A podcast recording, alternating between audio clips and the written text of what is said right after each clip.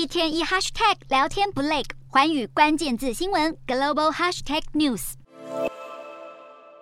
瑞典各大报纸十四号的头版都写着右翼阵营在瑞典大选中胜出，也象征着政府即将从偏左阵营转为右翼政党执政。对此，瑞典民众反应两极。民众会担心不是没有原因，因为右翼的瑞典民主党过往与新纳粹分子有关联。不过这几年，瑞典民主党积极改善形象，逐出党内多名极端成员，同时以针对暴力和移民问题挂帅，成功获得选民支持。在国会三百四十九个席次当中，包含第二大政党瑞典民主党在内的四个右翼政党，一共夺得一百七十六席，力压获得一百七十三席的中间偏左执政联盟。面对选举结果，总理安德森承认败选，并表示将在十五号辞职。安德森在二零二一年上台，是瑞典首名女总理。在他的领导之下，在俄罗斯入侵乌克兰之后，瑞典决定推翻一项已经有数百年历史的军事中立政策。并与邻国芬兰一起申请加入北约。不过，与其他欧洲国家一样，它也面临能源和生活成本方面的挑战。甚至最近，瑞典接连发生枪击案，都再再考验安德森的领导能力。如今，选民也做出决定，现在中右翼温和党领袖克里斯德森预计会尝试组建一个新的执政联盟。不过，组建联合政府并不是容易的事。中间偏右的自由党和极右派的瑞典民主党拒绝在政府中共同或单独任职，并且在许多政策上存在分歧。克里斯德森想要拉拢两个政党组联合政府，恐怕难上加难。